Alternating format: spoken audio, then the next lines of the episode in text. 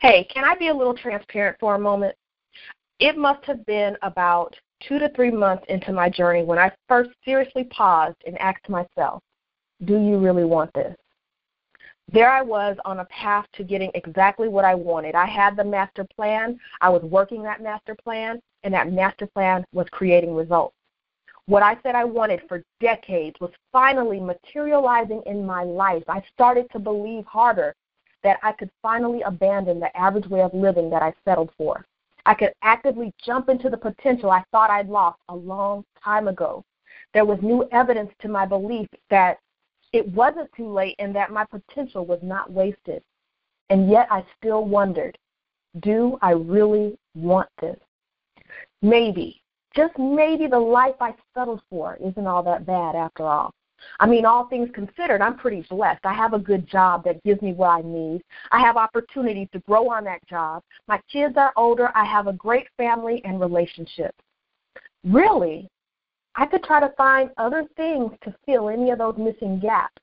Maybe I should just quit now and go back to it. I mean, things aren't as bad as they used to be, so why not? No, seriously, I really had this conversation with myself. And I hate to say, I've had this conversation with myself more than once. Now, stay with me because here's why I was talking to myself like this, and it's the first key to unlocking an immediate shift in your life. Key number one know what you want. When it comes to creating something new in your life, you need to understand that the new thing you create will require a certain level of newness to stay alive. What do I mean by that?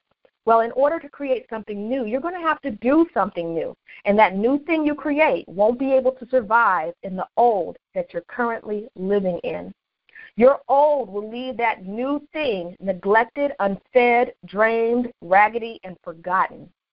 So, new behaviors and environments will be required to create it, and new behaviors and environments will be required to maintain and grow it.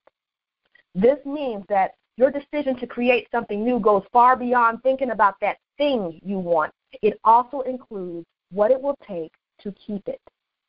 I decided that I wanted to make a living by starting a business that would allow me to both support my family and have an amazingly great impact on the lives of others. I would visualize myself speaking in front of those purpose driven women. I connect with the fact that they are now sitting where I once sat with a voice of vision trying to yell over their pain, disappointments, and debilitating beliefs. I saw myself reaching them. I saw the light bulb coming on in each one of their minds. I visualized myself working on that bestseller that would save someone and make them believe in themselves again. I saw the growing active community that I would build. Yes, the vision was beautiful and it was great.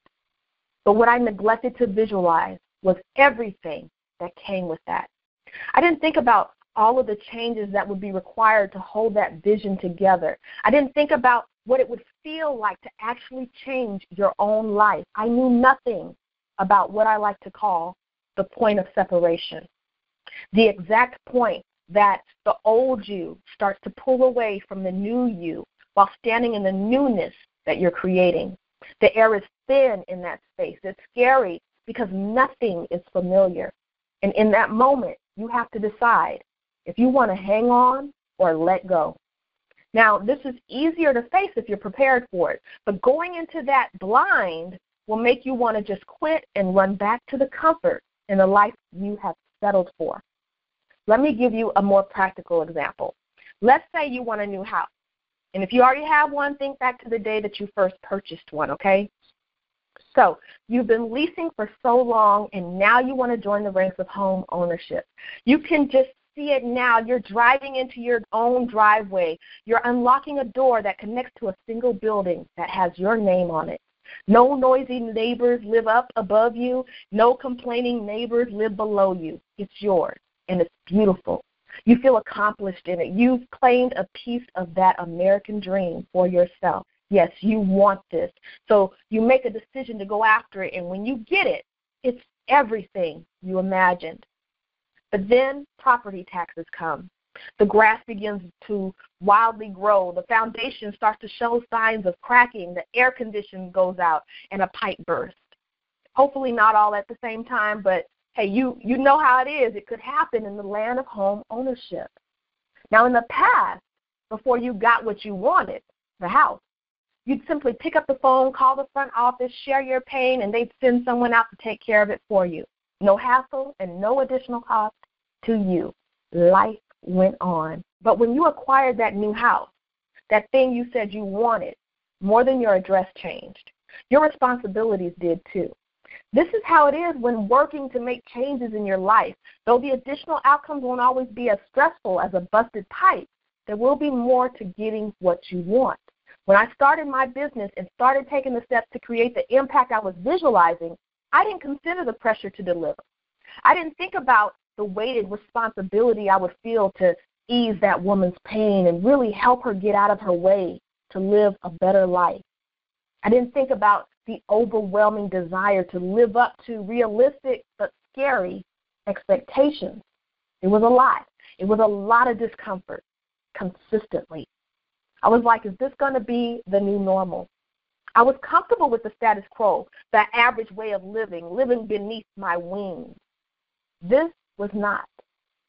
And it wasn't part of what I considered when making my decision, so it threw me off. And it required me to pause and take a moment to consider what I should have in my initial decision making process. Do I really want this? My answer was yes. Just because I didn't consider the additional changes doesn't mean that I wasn't able to grow into handling them. But I needed to consider that to put it all into perspective. And not, I would have panicked and let go every time I faced the point of separation.